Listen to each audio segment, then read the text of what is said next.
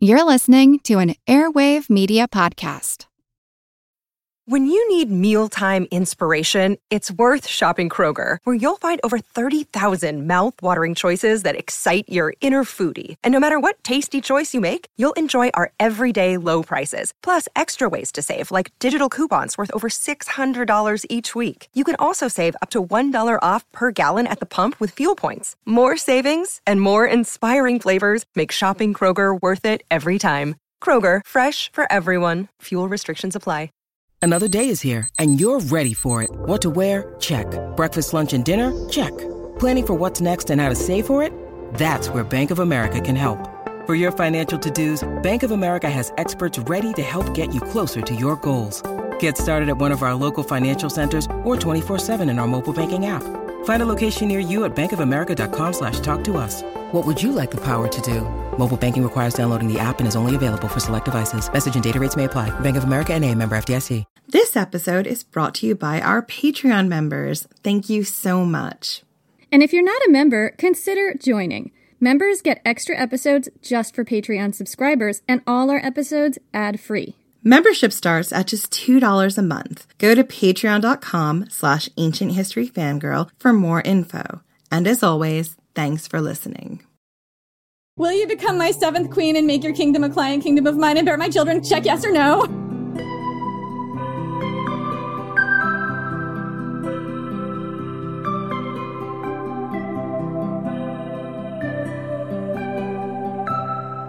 I'm Jenny Williamson. And I'm Jen McMenemy. And this is Ancient History Fangirl. In 2004, a team of British archaeologists discovered something astounding in an ancient Roman cemetery at Hadrian's Wall, near the contemporary border between England and Scotland. 120 partially cremated bodies of Roman soldiers who used to live and patrol along that wall, and two of them were women. Both women were between the ages of 20 and 45 when they died. They'd been cremated individually on their own funeral pyres, along with their horses and a treasure trove of grave goods, swords and scabbards, and other items made of glass, silver, and ivory, and each got a hunk of meat on a plate. Everything about these burials was out of the ordinary. Their grave goods came from areas occupied by Sarmatians and Thracians, two subtribes of Scythian nomad horse archers. Ancient Romans almost never sacrificed or cremated horses during funerals, but this was a well established custom among the Scythians. Wait, wait, wait. Can we back up for a minute? They had a hunk of meat on a plate? Okay, so the hunk of meat on the plate. When we talked about the Scythians in the last episode, we got into their burial customs a little bit, but I didn't have time to go into super amounts of detail about it. But this was a Scythian burial custom. People were buried with a chunk of meat on a plate, sometimes with a knife, and this was like a last meal. A lot of the time it was horse meat, and this was a common custom among Scythian warrior nomad tribes. Wow, that's so fascinating. Yeah, so hunk of meat on a plate. 2,000 years later. Right, you still have the hunk of meat. By then it's probably a bit desiccated, but um but it's there. It's meat.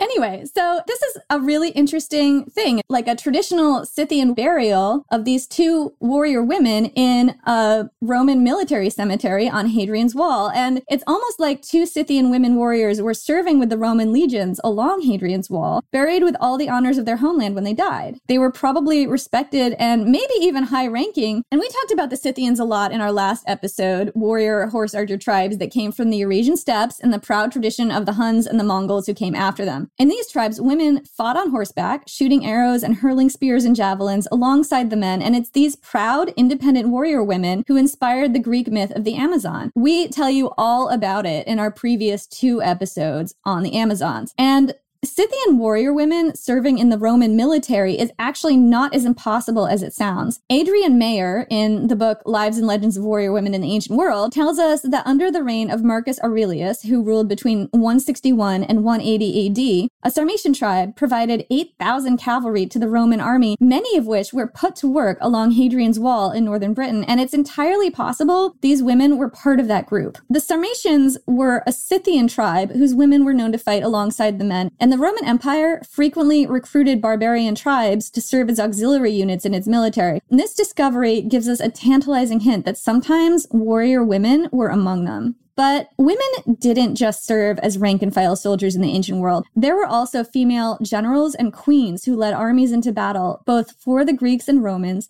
and against them. In the first episode, we went into depth on some well known Amazon myths, common threads in the stories, and what these myths of strong warrior women might have meant in the male dominated culture of ancient Greece. In the second episode, we looked at the women who inspired the Amazon myth, the real life Scythian women warriors of the Eurasian steppe.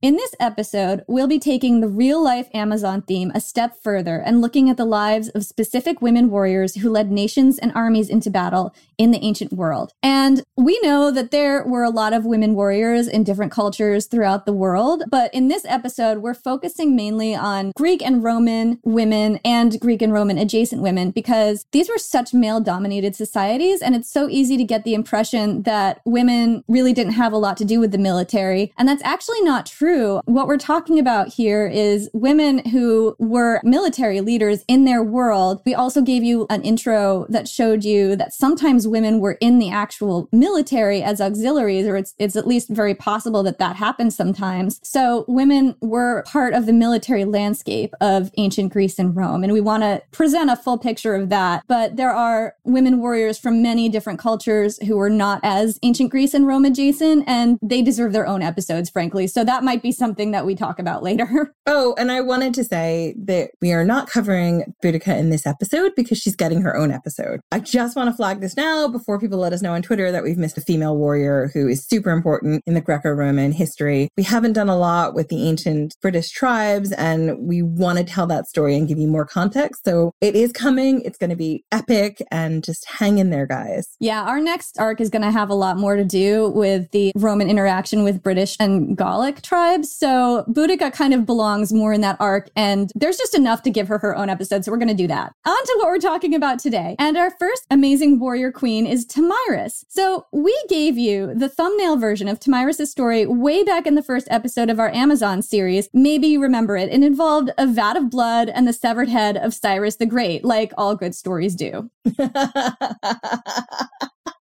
It's not a great ancient history fangirl story if there isn't a vat of blood and Cyrus the Great's head. Right. I think that we've definitely gone through a lot of our episodes going, more severed head of Cyrus the Great, please. like more cowbell. and we've aged ourselves. yeah, I, I made a really old Saturday Night Live joke. Sorry. It's all right. I said punked the other day, and someone was like, wow, that's an old reference. I was like, screw you.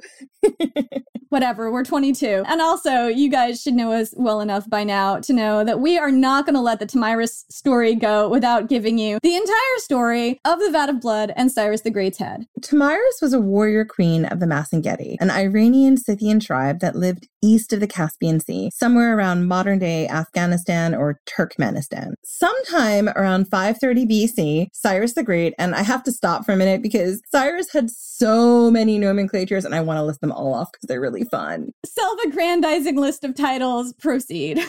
Exactly. He was king of Persia, the great king, king of Anshan, king of Media. Like social media? I mean, I could be pronouncing that wrong. King of Babylon, king of Sumer and Akkad, king of the four corners of the world, and CEO of the Persians, and lord of the dance. And this guy, with all of his titles, had set his sights on Massagetae. Right. He needed one more title in his belt, and that would be regional manager of the Massagetae.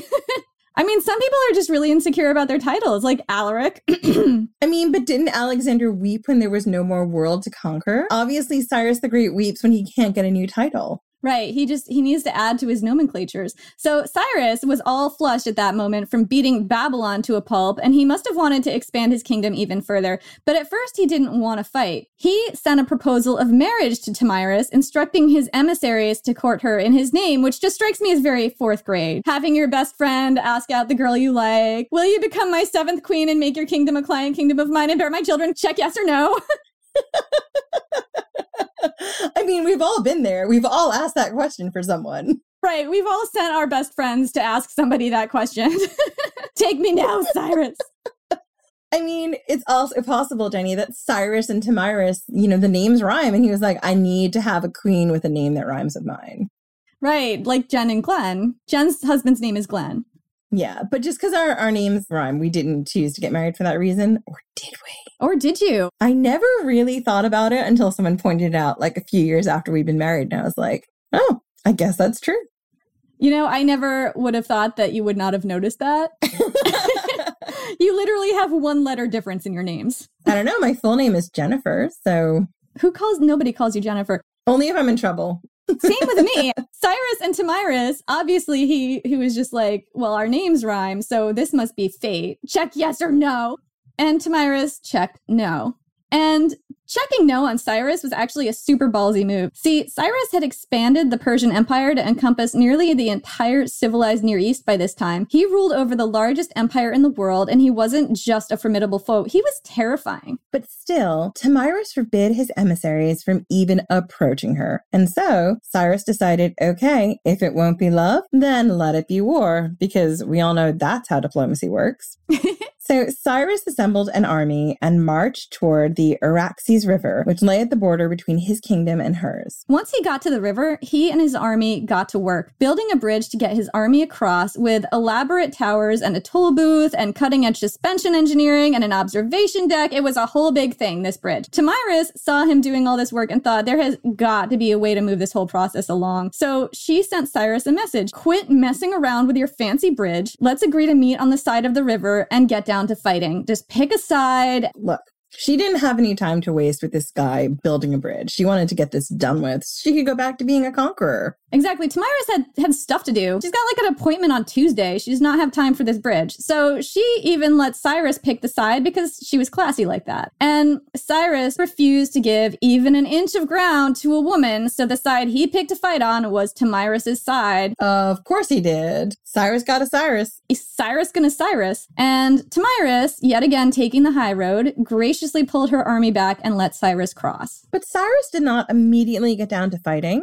See, it was well known at this time that the Massagetae were total lightweights, more used to smoking pot and drinking kumis or fermented mare's milk than drinking wine. And again, if you listened to our last episode on the Scythians, the Scythians had these fabulous weed saunas, and um, the Greco Romans did know that they were very much not about the wine. Well, they actually were quite a bit about the wine, but they were known to drink their wine unwatered. They were known for drunkenness, and they were known for not needing a whole lot of wine to get drunk, but maybe that was because they were not diluting their wine. Anyway, they had this reputation. They had a reputation for being a good time. Let's just say that. exactly, which is fair enough. Live hard, play hard. Yeah, exactly. That was like, you know, the Scythian motto work hard, play hard.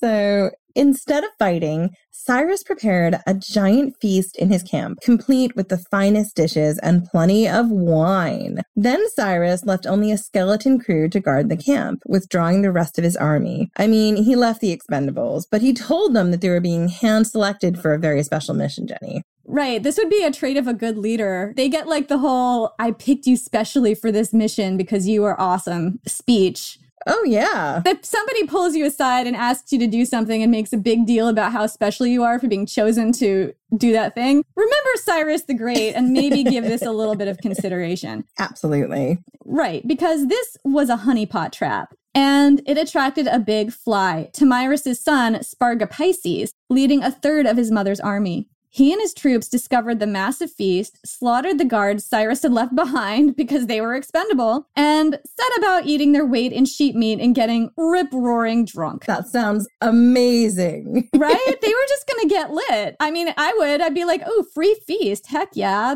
Open bar. Cyrus the Great waited until Spargapises and his warriors were passed out, trashed under the tables, snoring, and then he attacked, slaughtering many and taking Spargapises prisoner. Cyrus sent a message to Tomyris.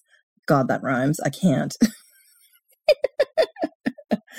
Cyrus sent a message to Tomyris saying he'd happily return her son if she'd forfeit her kingdom and marry him. Tomyris checked no. No is no, Cyrus. No means no. And Tomyris, in return, demanded that he return her son to her unharmed. And in return, she'd let his army go from her land unharmed. But this offer came with a threat. Quote, refuse, and I swear by the sun, bloodthirsty as you are, I will give you your fill of blood. Cyrus ignored this request, and Spargapises committed suicide while imprisoned out of shame at being captured. When Tomyris found out, she went into a battle rage. The fight that followed involved hand to hand fighting so violent that Herodotus himself said, quote, of all the combats in which the barbarians have engaged in among themselves, I reckon this to have been the fiercest. And that's saying something because Herodotus is the guy who gave us the Battle of Thermopylae, and they made a movie about this. It's called 300 or possibly Photoshopped Abs. It's called 300 Photoshopped Abs.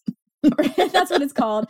So he described some pretty epic battles in his time, and he thought this was the fiercest one. I mean, just in the defense of 300, maybe not all the abs are photoshopped. I mean, maybe they got into really amazing shape. I mean, I bet those guys worked really hard on their abs and were just totally maligning the abs. Yeah, and I feel like that's not fair, guys. You worked really hard for those abs. Well done. Right, well done. And I should be watching this movie because abs. Yeah, I think if we ever get a Patreon, we will watch this movie and comment on it for you guys. We will. It'll be wildly inappropriate and phenomenal.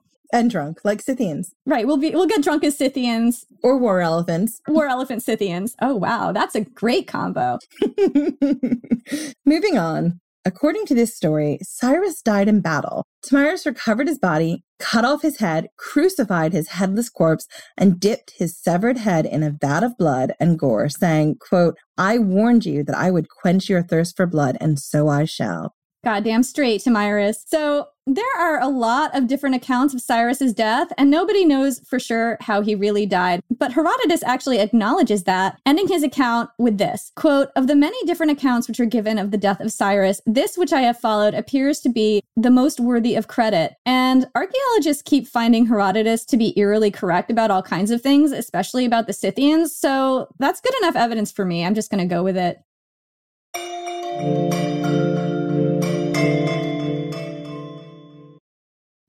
Hello, everyone. Stakuyi here. And I'm Gabby. And we are the hosts of History of Everything, a podcast which you can probably guess by the name is, well, I mean, it's about everything. Do you want to know why people thought potatoes were evil and would give you syphilis? Are you curious about all the stories of the terrible and stupid ways that people have kicked the bucket over the years? Do you want to hear tales about all of the different badasses of history and the lives that they had brought to life? Well, if so, then look no further. History of Everything is just the right podcast for you. It's available on Spotify, Pandora, and anywhere else that you get your podcast from. Join us for some fun and just see how weird and wacky history can be. Hello, everyone. You may recognize me as Gabby from the History of Everything podcast. And my name is Brenna, and you don't recognize me from anything yet. Together, we're two scientists who explore all of the weird little questions and conspiracies of the universe in our new podcast, Mystery of Everything. Everything has an explanation, we hope. But That is what we're here to figure out. We will dive into the science behind many popular conspiracy theories, such as vaccines causing autism, flat earth theory, and was the moon landing fake? And if so, why the heck would anyone even do that? But it's not just conspiracies. There's a lot of cool mysteries that we will attempt to use science to explain, such as near death experiences, what made the Vikings go berserk, and can I control my co host with MK Ultra? Wait, what? anyway, make sure to check out the Mystery of Everything podcast everywhere where you find your podcasts. I'm Helena Bonham Carter, and for BBC Radio 4, this is History's Secret Heroes, a new series of rarely heard tales from World War II. They had no idea that she was Britain's top female codebreaker. We'll hear of daring risk takers what she was offering to do was to ski in over the high Carpathian mountains. Of course, it was dangerous, but uh, danger was his friend. Subscribe to History's Secret Heroes wherever you get your podcasts.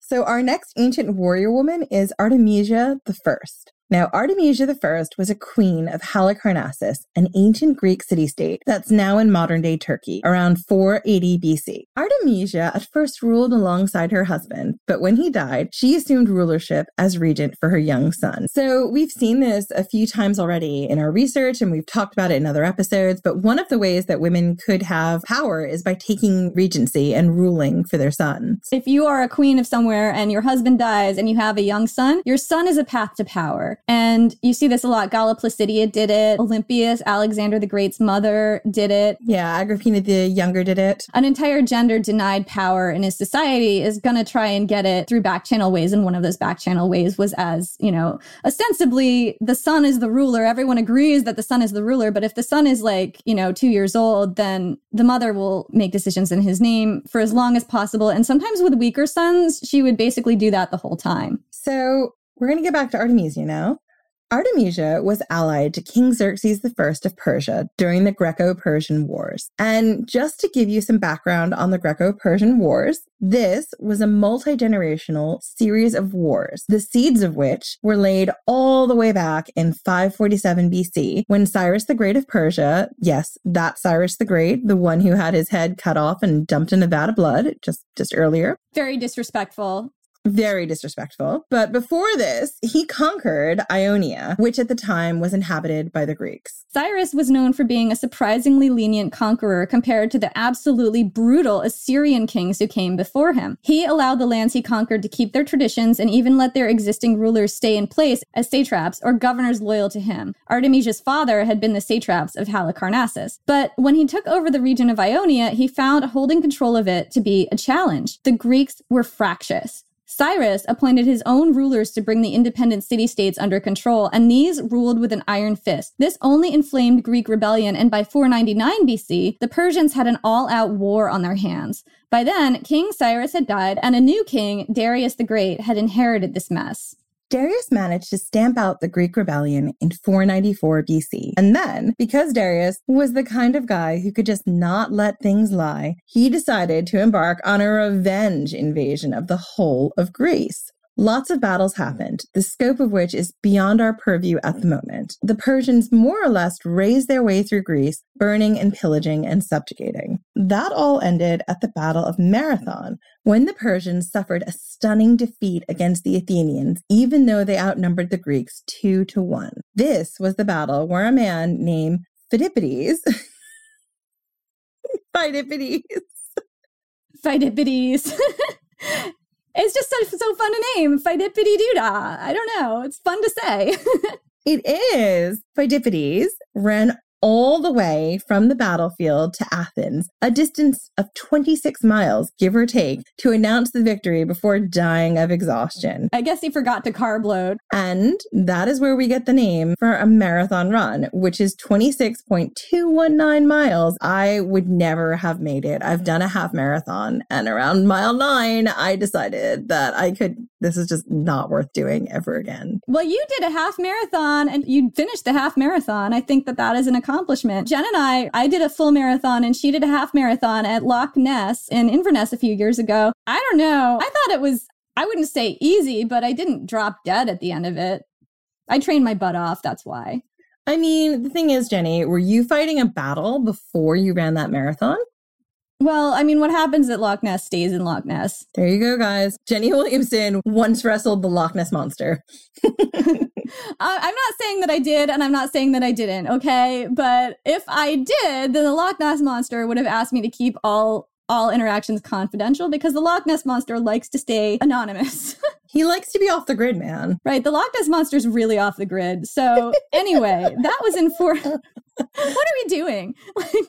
so that was in 490 BC. Darius didn't plan to give up after this, but he died just 4 years later and his son Xerxes inherited this war. So it's it's like this war is just like a giant white elephant statue or maybe a candle shaped like a vagina or something that keeps getting passed down from family member to family member and you don't want it in your living room but you can't throw it out because it belonged to grandma except it's a war. In 480 bc 10 years after darius's humiliating defeat at marathon xerxes led a second invasion of greece at the head of one of the most massive ancient armies ever assembled Xerxes' army clashed with Leonidas, king of the Spartans, of the very famous 300 fame. I, I just said very famous 300 fame.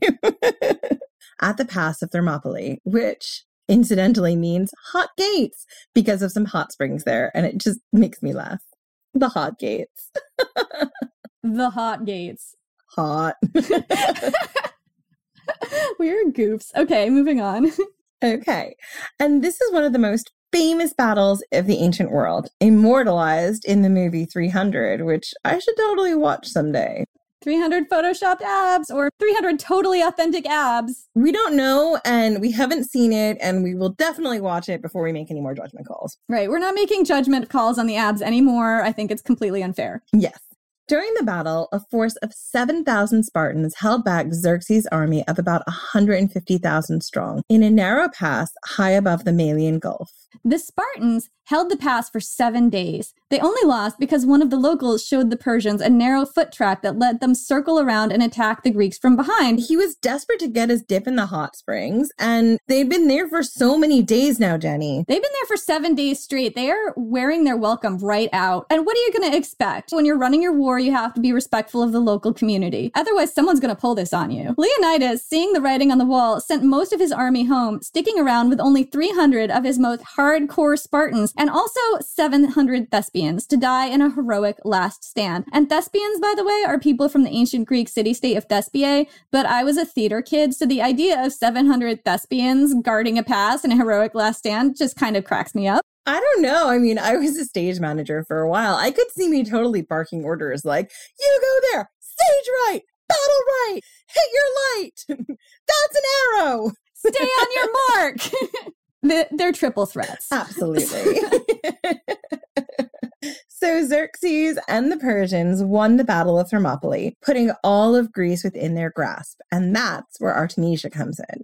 Xerxes managed to crush most of the Greek resistance, but not all of it. A fleet of ships was gathering at Salamis, an island about 10 miles west of Athens. Xerxes gathered his best generals and asked their advice on what to do next. Artemisia was one of those generals. Queen of an island region, she came from ocean going stock. Her mother was from the island of Crete. Artemisia commanded five ships, and while all of Xerxes' generals were telling him to just do it, just go out and crush the Greek navy, you just have to believe in yourself, Artemisia was the only one who suggested he hold back. Here's what she said from Herodotus. Quote, this is my advice to you. Spare your ships and do not fight a battle at sea. For their men are as superior to yours at sea as men are to women. Why does she have to say that there? I don't get it. Like, do you think she's leaning in? I don't understand. I feel like there's all this shade if you read the ancient sources. Just so you know, women are inferior to men. Just have to put that in there. So, quote, why need you run the risk of naval actions at all? Do you not hold Athens, the particular objective of your campaign, and do you not control the rest of Greece? I shall explain how I think the enemy will fare. If you do not rush into an engagement at sea, but hold the fleet here waiting on shore, master. You will attain your objectives without trouble. For the Greeks cannot put up resistance against you for long. They have no supplies on Salamis, according to my information,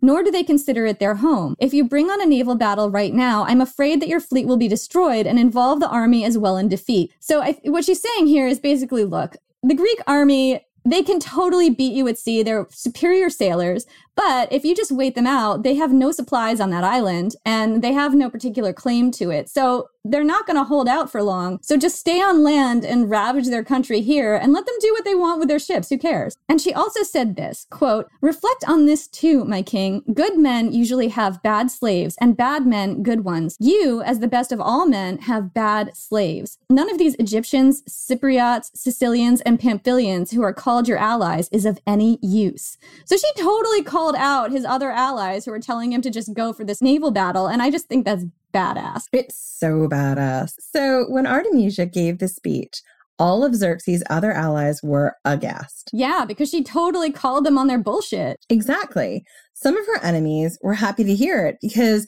they believed she was shooting herself in the foot. But Xerxes respected this advice and respected Artemisia for giving it. Yeah, I mean, there must have been a total shitstorm between Artemisia and the allies. They must have been really pissed off at her. Right, because she's a woman and she's making them all look bad. Yeah, and Xerxes is saying, you know what? You're the only one who's not afraid to tell me the truth. I kind of, I kind of like that. Yeah. However, Xerxes didn't listen to Artemisia's advice. He just couldn't pass up a glorious naval battle, so he assembled his own navy and went after the Greeks at Salamis. Results were, as predicted, disastrous for Xerxes.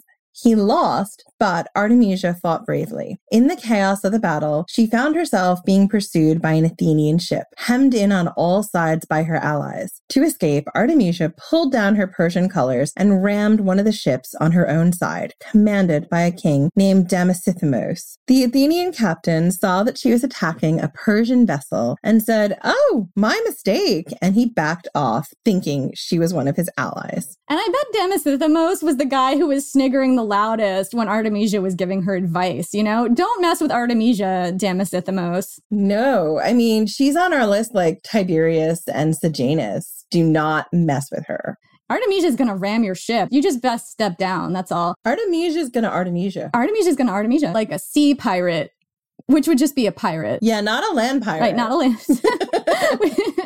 this action was actually one of Artemisia's tried and true tactics. She made a practice of carrying different types of flags on her ships. When a Greek ship pursued her, she would hoist the Greek colors just to mess with the enemy's head, and it often worked. Yeah, because she's a pirate. And also because she isn't a queen of a large place, her navy is five ships, so she has to be really clever to make sure that those ships stay alive, you know? She can't afford to just lose one. Exactly. Artemisia escaped without a scratch, and Xerxes liked her style. When he saw her fighting, he famously said, quote, My men have become women and my women men. One of his servants reported that the ship she'd sunk was actually an enemy ship, not one of his own, and nobody on poor Damasithymos' ship survived to say anything different. She also recognized the body of Xerxes' brother, Ariamenes, floating amidst the wreckage after the battle. She retrieved it and brought it to Xerxes. After the battle, in gratitude, Xerxes gave Artemisia a full suit of Greek armor and sent her captain a spindle and distaff, ha ha, just in case nobody missed that joke from before about how his men were women and his women were men.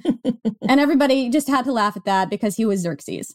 it's like, ha ha, Xerxes. The Greeks had set a ransom of 10,000 drachmas for Artemisia because they, quote, thought it intolerable that a woman could make an expedition against Athens because this is ancient Greece and the masculinity was so toxic it could be seen from space. But she slipped through their fingers like a total badass, escaping to the island of Ephesus. You know what? This reminds me of 300 Rise of an Empire. I think this is the plot to that because it's all about this naval battle with Artemisia and Xerxes. Yeah. Well, so this was in a movie, the ancient world Hollywood version. So that is the story of Artemisia. And Jen, here's the next story Alexander the Great had a sister, you know. No. To be fair, Alexander is not, I don't know a lot about him, but I had no idea he had a sister. I knew he had a brother. Right. So he had a half sister, and she was a Scythian warrior. Of course she was. What else would she be? In 359 BC, King Philip of Macedon, Alexander's dad, married an Illyrian princess, Adata, to seal a treaty with her people, the warlike Dardanians. These people were Scythians. Adata had been raised to ride and fight on the steppe alongside the men in her tribe. And even when she was queen of Macedon, Adata held on to her warrior traditions. Adata had a daughter with King Philip, Cinna, which Adrienne Mayor tells us means little bitch. Wow. So I don't know if, yeah, I don't know if this is a nickname that she got after the fact or what, but that is the name that she has. Adata taught her daughter how to ride, hunt, and fight in battle as any good Scythian mother would. Cinna grew up at court with Alexander and his friends, but she didn't adopt the lifestyle of a Macedonian Greek woman, staying home, weaving in her loom, and managing the household. Instead, she followed her father into war. The Macedonian chronicler, Polyaenus, tells us that Cinna was famous for her military strategy and personally fought at the head of the army she led. She showed great courage in battle, even turning the tide in one encounter with the Illyrians, possibly people she was related to. During this battle, Cinna killed the queen of the Illyrians, another Scythian warrior named Saina, in hand to hand combat with a vicious slash to the throat. As you do, man. The ancient sources don't give us enough about Cinna's military successes. All we have is this tantalizing tidbit. Cinna married Amyntas IV of Macedon, her cousin. Um, and I just, Jenny, his name just makes me think minty fresh. And I know that's wrong. It's Amyntas. He had really good dental hygiene. So why don't we just call him Minty Fresh? Because that amuses me.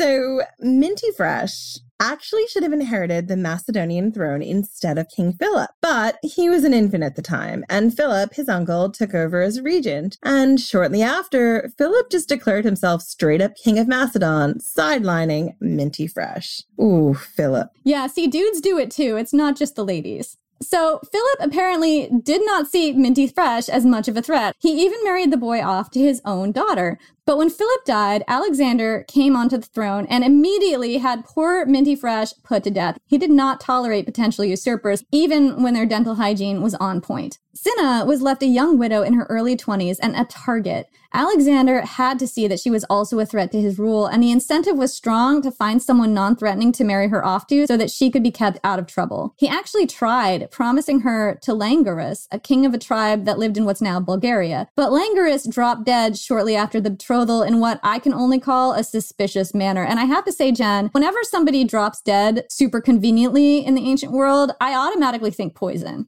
Yeah, I mean, I totally get the poison thing, but it's also the ancient world. Man, they had no antibiotics. Like, imagine getting a paper cut and getting it infected. You're done. Reading was a contact sport back then. And I mean, any kind of a cut, you could get it infected and, and then just that's it. That's the end of you. Yeah. And remember, the water wasn't necessarily very clean. Usually, wine or, or spirits or beer were much healthier for you. So, how do you even clean a cut properly? Yeah, it's actually surprising that anybody lived to adulthood in the ancient world. Like that actually surprises me.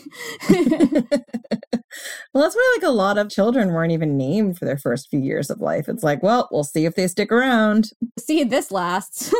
but Cinna kept her independence. And no doubt this took some serious political maneuvering to manage. She did have a daughter, though, with Minty Fresh before he died. And that girl's name was Adia. Cinna left court after her husband's death and raised her daughter the way she was raised to hunt, fight and go to war like a true Scythian warrior nomad because that is so badass. Yeah, in 323 BC, about 13 years after Cinna's husband died, Alexander the Great died of a fever, leaving his empire to the strongest. This left behind an enormous power vacuum. His generals all wanted to prove themselves the strongest and inherit the empire they'd played a role in creating. They immediately started carving up his kingdom between themselves, excluding the royal family. Cinna was not having any of this, and she had a plan to wrest back control of Alexander's empire for herself. Alexander had a half brother, Philip III, who'd also been sidelined. Philip had a mental disability. Plutarch believed it was because Alexander's mom, Olympias, had tried to poison him in his childhood to eliminate any threat to her own son. And to be honest, that does sound like something Olympias would do. Yeah, we've got to do a full episode on her. She was just the scariest woman of the ancient world. She's amazing. I mean, I feel like her and Agrippina in a cage match would be like, I would pay to see that. Agrippina the older or the younger? The younger. Yeah, Agrippina the younger. I mean, I kind of think that Olympias would chew her up and spit her out.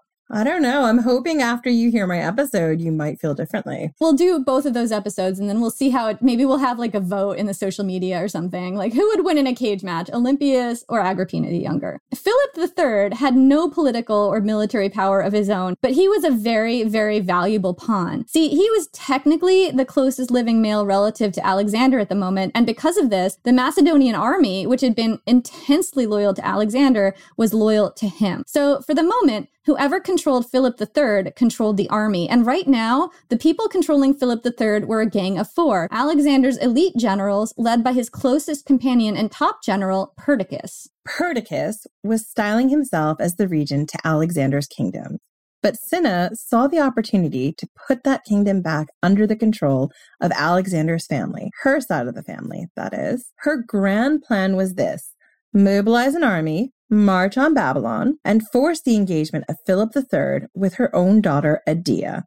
I mean, this is such a thing we see over and over in the ancient world. Nieces marrying their uncles. Oh. At sword point, no less. But Jenny, it's always for the good of the empire. Also, if you can't keep it in the pants, keep it in the family. Well, we talked about it in the Amazons in the I think it was the first episode. We talked about how ancient Greek women really weren't allowed outside of the home. Well, they were allowed outside of the home, but there was a societal expectation that they not go outside of the home. And there was all this stuff about how people wanted to keep property in the family. So because women weren't allowed to own property, the way to do that is to marry marry a girl to her relative, and sometimes that would be her uncle, your uncle was seen as a prospect, apparently. So this wasn't such an unrealistic plan, this plan that Cinna had. First, she might be young. She was probably in her early 30s by now, but she was already a seasoned military commander who'd fought alongside Philip of Macedon. Second, Alexander's army was, as we said before, intensely loyal to Alexander's family. She had a hunch that if she marched right in there like a conquering hero and forced this engagement at sword point, the military would side with her rather than the generals. She believed the army would rather see Philip III married into the family rather than under the thumb of generals who were of no relation to Alexander. Cinna hired a band of mercenaries and marched toward Babylon. Antipater, one of the four generals, rode out to stop her, but Cinna made it past him. Either she defeated him in battle, or his army refused to fight the sister of Alexander. I've seen it told both ways, and to be honest, I prefer the battle version. Yeah, I like the battle version too. And this is our podcast. We pick how the story is told here. It's the battle version. Perdiccas sent his brother Alcetas, Cinna's friend in childhood, to face her next in battle. Alcetas had been raised at the court with Cinna, and they probably knew each other from childhood. At first, Alcetas didn't want to fight her. The sources say he hesitated, and I guess that makes sense. I mean, if she's his childhood friend. But Cinna got right up in his face, saying she'd rather die a glorious death in battle than live as a private citizen stripped of her rank and dominions. Alcetas may have been an old friend of Cinna's, but he was also known for having a temper. He struck Cinna down right then and there, and this turned out to be a big mistake. Cinna had been popular with Alexander's army, the Macedonian army, not far away in Babylon, just hanging out, waiting for a reason to revolt. And when they heard Cinna had died, they lost it. Alexander's army immediately rebelled, took Cinna's daughter, Adia, into their custody, and demanded that she be married to Philip III as Cinna wanted. Adia was about 14 years old. She was a Scythian warrior princess in training with a good head on her shoulders. She married Philip III, and with the military's backing, she rose to power as the Queen of Macedon, just as her mother wanted. And for a while, she did really well. Adia made decisions on behalf of Philip, negotiated treaties, spoke before public assemblies, and became a real force to be reckoned with. But it didn't last. The currents of power swirling around Babylon were strong, and Adia was eventually swept under. The balance of control shifted. Alexander the Great's mother, Olympias, clawed her way back to power, and she wanted the regency for herself. The army, once loyal to Adia, chose to side with Olympias in a pivotal battle because being Alexander the Great's mom apparently trumps being his niece and also his sister in law because the family tree is a circle. See that a lot in ancient history. A lot of circular trees. Incest circle trees. so Adia fled the battlefield with her husband, but Olympias had her tracked down, arrested, and imprisoned. Concerned that Adia might be too much of a lightning rod for rebellion, Olympias sent Adia a rope, a sword, and a cup of hemlock and told her to pick her honorable path. Adia chose the rope and hanged herself in her cell. She was just 20 years old. I love that detail about what Olympias does. I mean, that's such a villainous move. You see it so much later on, wherein an emperor will just be like, you pick your exit, you can slit your throat or you can fall on your sword, but you're getting out of this world one way or another. Right. You don't get a choice about the fact that you're exiting, but you do get to pick your method. If the person who was being forced to commit suicide was high ranking enough or respected enough. There's a really great anecdote where Caligula orders the death of his cousin Gemellus, and he actually sends some soldiers to show him the best way to commit suicide. Well, were they like, okay, so you put your sword here, on, like right under the breastbone, and just like do this, but they weren't going to do it for him. He had to do it himself. Was that how it went? Exactly. It's a total instructional class. And Gemellus is a great student, got it right in one. wow. Anyway, so our next badass woman that we're going to talk about is Archidamia of Sparta. Archidamia was a queen of Sparta who lived from 340 to 241 BC. She lived to over 100 years old. And in the first episode, when we were talking about the lives of Greek women, we mentioned as an aside that Spartan women had a little more freedom than the women of Athens. In most of Greece, the ideal woman at this time was not seen and not heard. Women weren't allowed to own property. They were definitely not allowed to vote, and they weren't even supposed to leave the house. It was considered shameful to talk to men they weren't related to. Women in ancient Greece were expected to not only run the household, but to never leave it. Sparta, however, did things a little differently. Throughout the rest of Greece, Spartan women had a certain reputation for being promiscuous and dominating their husbands, and that's saying something because Spartan men were legendary for their toughness. Unlike women in other Greek city states, women in Sparta were allowed to own and inherit property. And unlike in Athens and other places, girl babies were not more likely to be exposed to the elements than boy babies. Plutarch actually tells us that babies of both sexes were abandoned if they had birth defects or were sickly. So I don't know, at least being exposed to the elements was kind of an equal opportunity thing. I guess it sounds dangerously like eugenics, but you know. That's basically what it was. They wanted to strengthen their stock. Yeah. Girls were given as much food as boys, and this was not the case in Athens. And girls were put through an exercise regime in childhood as rigorous as boys were, ostensibly so that they could grow up to bear strong children. Girls rode horseback, threw javelin and discus, wrestled, and competed in trials of strength. The average marriage age was around 18 and not 14, which was the average marriage age in Athens. And Spartan girls usually married men their own age, which, let's be honest, is refreshing. That's super refreshing. It's so nice to see 18 year olds marrying 18 year olds. We don't ask for a lot. So that doesn't mean Sparta was necessarily more enlightened than other Greek city states. It was an extremely militaristic society, even for the standards of the time. The role of women in that society was to constantly keep bearing strong soldiers. They wanted their women fit and strong so they could bear strong sons to fight in their wars. Also, because Spartan men spent most of their lives at war, the women needed a little more freedom to run things at home. Anyway, so in 272 BC, King Pyrrhus of Epirus Yay, he's back! He of the Pyrrhic victory and the magic toe and the unitooth and the commitment to universal spleen healthcare and the epic elephant battles. The universal spleen healthcare. We love you, Pyrrhus. He's really a man of the people, at least when it comes to the spleen. Pyrrhus of Epirus was approached by a prince of Sparta named Cleonymus. Cleonymus had been ignored when they were passing out thrones in Sparta, and he wanted to seize the crown he felt was rightfully his by force. Pyrrhus never saw a battle that had absolutely nothing to do with him that he did not feel the need to get immediately involved with, so he signed right up to help Cleonymus take his throne.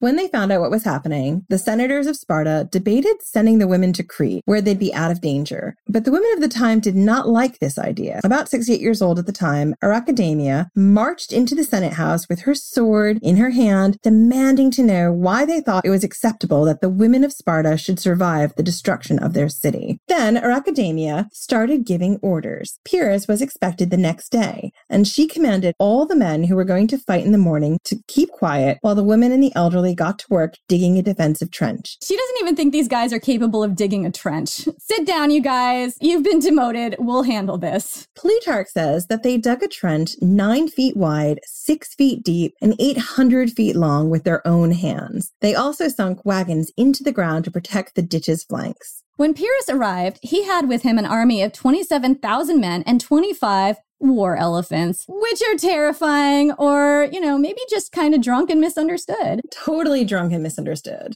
Yeah, but I, I don't think so. I think I think they were terrifying, but also drunk. The Spartans fought their hearts out, and their women, including the 68-year-old Archidamia, were right there with them in the trenches until Pyrrhus and his men began filling it with the dead bodies of his troops because Pyrrhus, that's what he does. Sees a trench, fills it with dead bodies. But even this didn't give him the upper hand in time, and the Spartans managed to hold Pyrrhus off until reinforcements arrived. Without that trench and the women's help, the Spartan men would have definitely lost the city. Archidamia was already elderly for her time when this happened, but she appears in history again 30 years later, now well into her 90s, assisting her grandson the fourth in a revolution. See, Sparta had become soft. Little soft around the middle. Maybe they were happy they let themselves go a little. It's all right. Yeah, you know, it's okay. But some people did not think this was okay. No, Plutarch did not think this was okay. He thinks rock hard abs until you die, guys. That's what Plutarch thinks. Plutarch has this to say about the state of the city. Quote, when once the love of silver and gold had crept into the city, closely followed by greed and parsimony in the acquisition of wealth, and by luxury, effeminacy, and extravagance in the use and enjoyment of it, Sparta fell away from her noble traits and continued in a low estate that was unworthy of her. And I mm. just, Plutarch, please stop with being judgy and with the effeminacy. Come on. He's super judgy here. And I feel like, of course, you're going to come across this every time you're reading the ancient sources. If they want to talk about somebody weak, they're going to also call them effeminate because we can't talk about that stuff without getting some kind of sideswipe at women and or femme identified people because that's what the ancient world was like. Freaking ancient world. So, Archidamia did not like how soft and poochy and cuddly Sparta was getting, and neither did her grandson. He wanted to bring about a military reformation that would restore the values Sparta was best known for equality, austerity, military fitness, getting eaten by the fox under your shirt rather than say a word about, hey, there's a fox under my shirt. Could you tell me this story, please? This is like the quintessential story about the Spartans, like what they're like, and it's one that was going around in the ancient world. It's a story from Plutarch, and it goes like this quote, A youth, having stolen a young fox and hid it under his coat, suffered it to tear out his very bowels with its teeth and claws, and died upon the place rather than let it be seen. What is practiced to this very day in Sparta is enough to gain credit to this story, for I myself have seen several of the youths endure whipping to death at the foot of the altar of Diana. So Plutarch is basically telling us this story about a Spartan young boy who had stolen a fox, and rather than to uh, cop to his crime, he let the fox, like he hid it under his shirt, which I don't know how people didn't notice that, and let the fox just sort of eat his innards rather than telling people that he had this fox. It does seem like a thing people would notice, though. Number one, I totally think they noticed that red bushy tail. Number two, number two, and maybe all the blood coming out of his shirt, like maybe they'd notice that, and the small growly noises. I don't know, shirt foxes, shirt foxes, like that's a thing in Sparta. Those were the values that Archidamia and Agis IV wanted to bring back. Bring back the shirt foxes. And being very wealthy, Archidamia donated a significant amount of money to her grandson's cause, as did her daughter, Agis's mom, Agesistrata. But this didn't go well.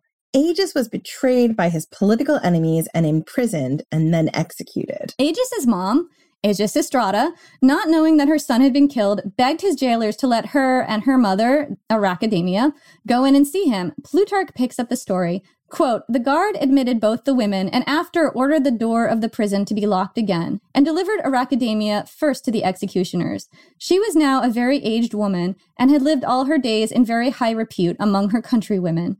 After she'd been put to death, the guard ordered Agesistrata to enter the chamber of execution. So she went in, and when she saw her son lying dead upon the ground and her mother's dead body still hanging in the noose, with her own hands she helped the officers to take her down laid her body out by the side of Agis, and composed and covered it. And Agesistrata, as she rose to present her neck to the noose, said, quote, My only prayer is that this may bring good to Sparta. And I have to say, I think these are some backhanded last words because they're killing Archidamia, who was the person who saved their city 30 years ago. Yeah, almost single handedly.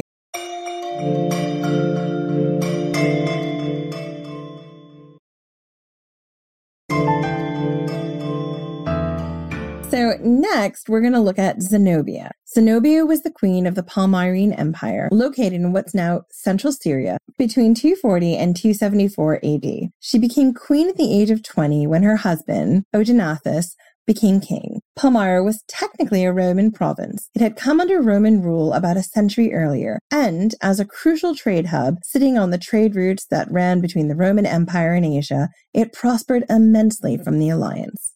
And Zenobia was celebrated both for her beauty and intelligence. According to the Augustan history, quote, her face was dark and of a swarthy hue, her eyes were black and powerful beyond the usual wont, her spirit divinely great, and her beauty incredible. So white were her teeth that many thought she had pearls in place of teeth. So she had really excellent dental hygiene. We were on holiday a few years ago with my husband, and we went to the catacombs. And my husband was saying before the medieval time, the dental hygiene was excellent because there wasn't anything that really contained a lot of sugar. Most things were very natural sugar, like fruit and things like that. Yeah, so people's teeth were a lot better. You know, next time you're in a museum and um, there are skulls or, you know, mummies or something, you can see the teeth. Check out the teeth. See if they look like they've been flossing. I think they washed their teeth in urine in ancient Rome. Did I make that up or is that true? I'm not sure. I think it might be true. It might be true, but I have absolutely not done research on that, so it might be wrong. Edward Gibbon says, quote, Zenobia is perhaps the only female whose superior genius broke through the servile indolence imposed on her sex by the climate and manners of Asia, which, way to go, Gibbon, sexism and racism in one short sentence. Oh, Gibbon. Sometimes I put this stuff in here so that you guys understand what we're dealing with with ancient and Gibbon isn't ancient, but like, you know, older historical texts, just the sexism and the racism, it's rampant and it, it does make us angry. Anyway, Zenobia was esteemed the most lovely as well as the most heroic of her sex. Her manly understanding, because nothing can be good about a woman that we don't immediately qualify as manly because fragile masculinity. Mm-hmm. Her manly understanding was strengthened and adorned by study. She was not ignorant of the Latin tongue, but possessed in equal perfection the Greek, the Syriac, and the Egyptian languages. So the takeaways on Zenobia were she was beautiful, because that is always the most important thing about women to these male writers. She was really, really educated. She was multilingual. She was a person of color. She had great teeth. So Odenathus paid all tribute due to the Roman emperor and backed up the Roman military in their campaigns.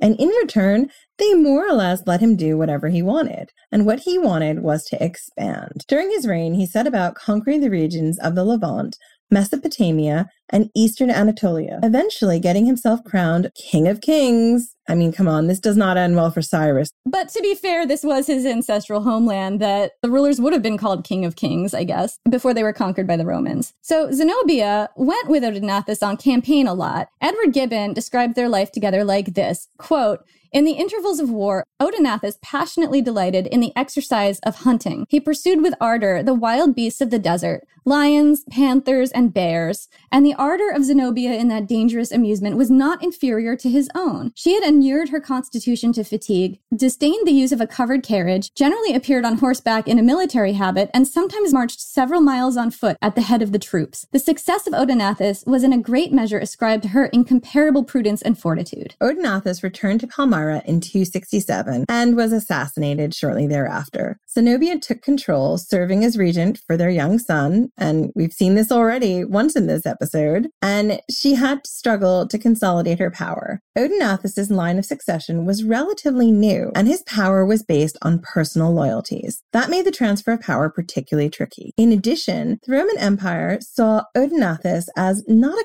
king in his own right, but as we mentioned, a governor of a Roman province. They didn't see his position as a family one, and they could basically just send someone else to manage Palmyra at any time. As far as they were concerned, he was regional manager and he thought he was king of kings. That made it kind of tough. And the problem is, he's regional manager, and they're like, right, well, when one regional manager dies, we just put a new one in. We don't let their son do it because their son isn't qualified. Here's the thing, though, Jen. The Roman Empire wasn't really in a position to be all picky about this stuff. Just before Odenathus came to power in 263, the Persian king Shapur I had captured the Roman emperor Valerian and basically kept him around for years just to humiliate this guy, including using him as a human step stool to mount his horse. And when he finally killed Valerian after years of this, it was by pouring molten gold down his throat, which totally happened in Game of Thrones. And then after he was dead, Shapur had Valerian skinned, stuffed, and propped up as a trophy in his temple. His successor, Gallienus, was assassinated shortly after Odenathus was. So the Roman Empire wasn't exactly at its zenith at the moment. It had had a few rough decades and was probably only letting Odenathus build up his own power because it didn't have the manpower to stop him. When Odenathus died, Zenobia looked west and saw an opportunity. The current emperor, Claudius II, was busy fighting Goths in the Balkans and wasn't paying too much attention to Palmyra. Zenobia wasted no time seizing her chance. She assembled an army and attacked the Roman provinces in Syria and Anatolia and then marched into Egypt. By 270 AD, just three years after her husband's death, the entirety of Egypt was under her control, and that was a big deal because Egypt was the breadbasket of Rome. That was where all the grain came from that fed the peninsula. Whoever controlled Egypt controlled the empire.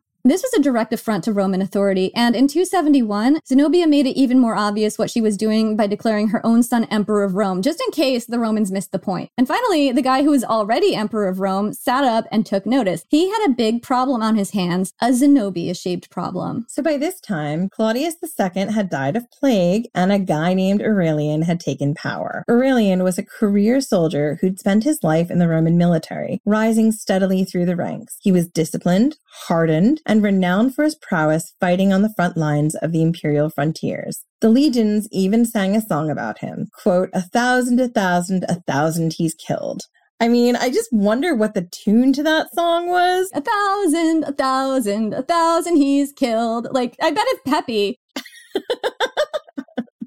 got to be peppy. And I feel like there has to be some three part harmony that if we knew it, we'd sing. Jen, can you sing? This isn't a thing I know about you. Um, I can sing in the chorus, but not as a soloist, if you know what I mean.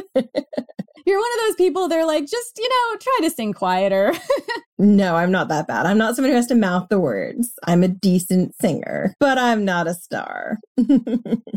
So, what seems to have particularly stuck it to Aurelian and the Romans in general was that Zenobia was a woman because chauvinism. In the Augustan history, it says, quote, Now all shame is exhausted, for in the weakened state of the Commonwealth, even women ruled most excellently. For in fact, even a foreigner, Zenobia by name, held the imperial power in the name of her sons, ruling longer than can be endured from one of the female sex. Jenny, I can't continue at the moment because my eyes have rolled into the back of my head and I can't get them to come down. Just let me, just give me a minute. Right. Try to fix your eyes. I'm back.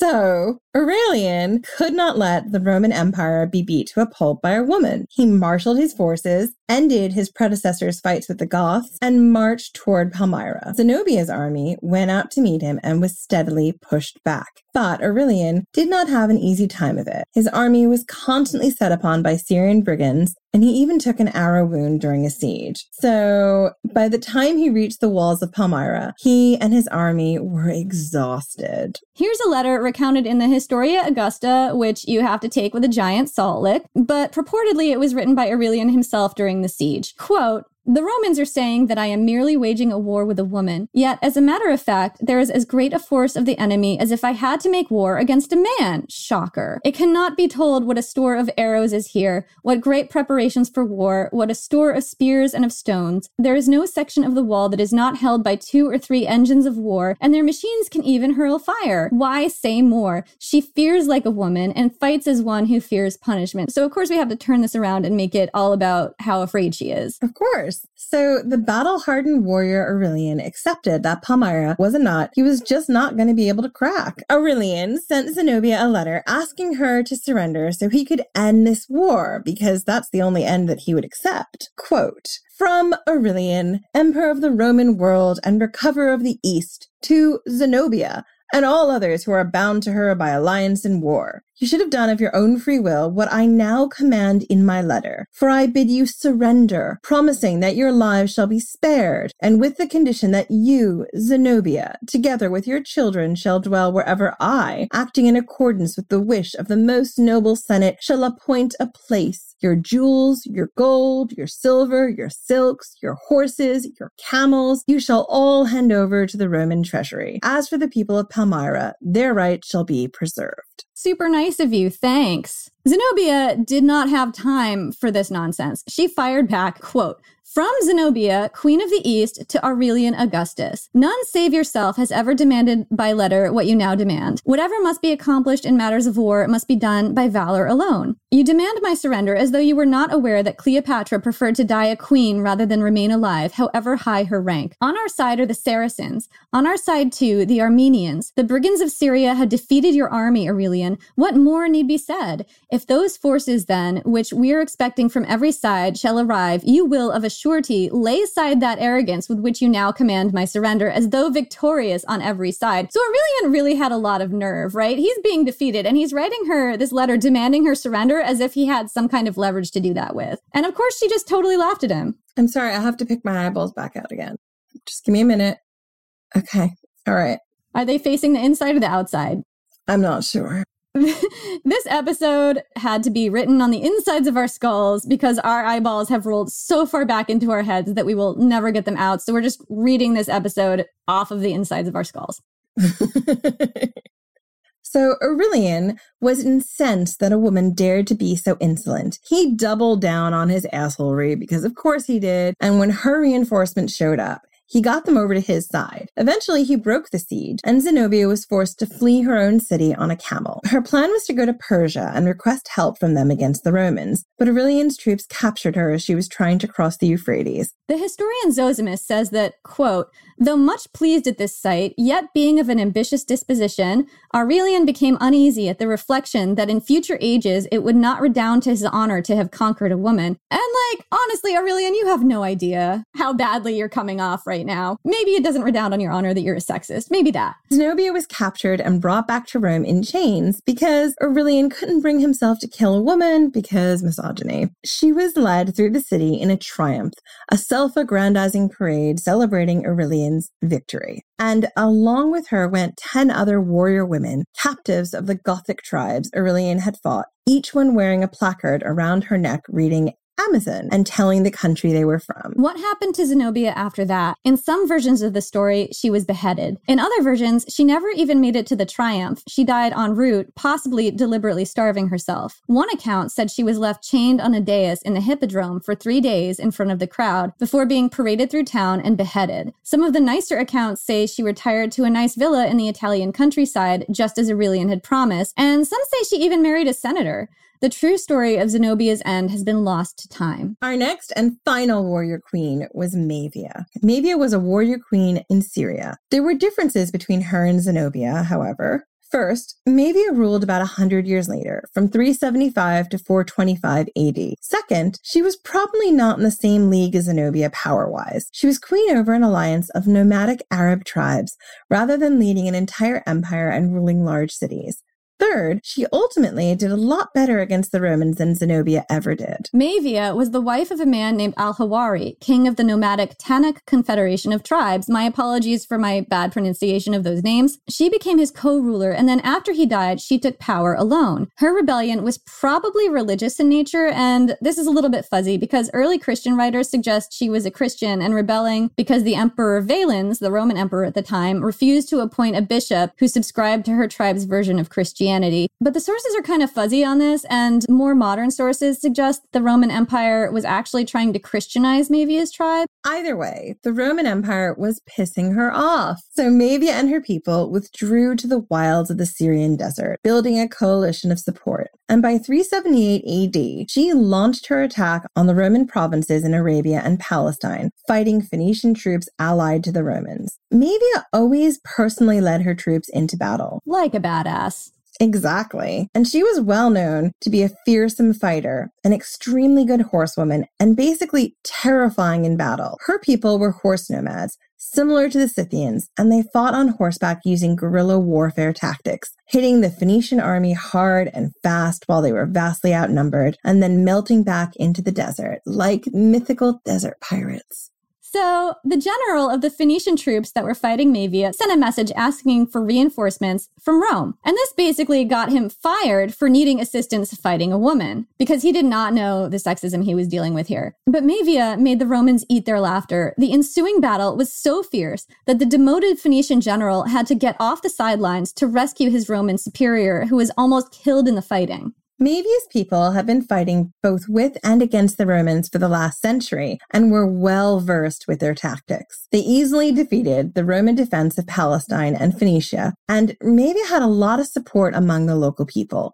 The Romans, unable to call up auxiliaries to help them, because in this area, Mavia's people would have been the auxiliaries, were forced to surrender. The ecclesiastical historian Rufinus of Aquileia, who lived around the same time as Mavia, says this, quote, Mavia, the queen of the Saracens, began to rock the towns and cities on the borders of Palestine and Arabia with fierce attacks and to lay waste to the neighboring provinces at the same time. And when she had worn down the Roman army in frequent battles, killed many, and put the rest to flight, she was sued for peace. The emperor at that time, Valens, was so desperate for peace that he agreed to the terms Mavia had set. Basically, according to the Christian writers, that he send her the bishop she chose, an ascetic named Moses. Not that Moses different Moses. This Moses lived in a desert and had impressed her with his miracles and severe lifestyle. This is, if you believe the Christian account of the story, in which Mavia revolted because Valens wouldn't appoint the bishop she wanted. So the reason that we, we keep saying if you believe the contemporary Christian sources is because they were a lot more concerned with this guy, Moses. And there's a whole lot in there about how he was an ascetic and he was modest and he didn't want to take the position. And um, maybe as an adjunct to his story. And it seemed like maybe that's the truth and maybe they're kind of distorting her story so that they can aggrandize Moses. It's not really that clear. What the historians think is happening is that there's some kind of religious dispute and that's why Mavia is fighting the Romans so hard. So at any rate, Mavia got to set the terms of her own treaty and she survived to rule over her tribe. The same year, 378, the Emperor Valens was killed in the Battle of Adrianople. And if you'll remember back in our episode about Alaric of the Visigoths, when Alaric was a very young child, the Gothic Wars happened where maybe around 200,000 Gothic refugees fleeing the Huns were ferried over the Danube River in hollow logs, left to starve in refugee camps, and then eventually revolted because of the terrible treatment. The Battle of Adrianople was the major important battle in this conflict.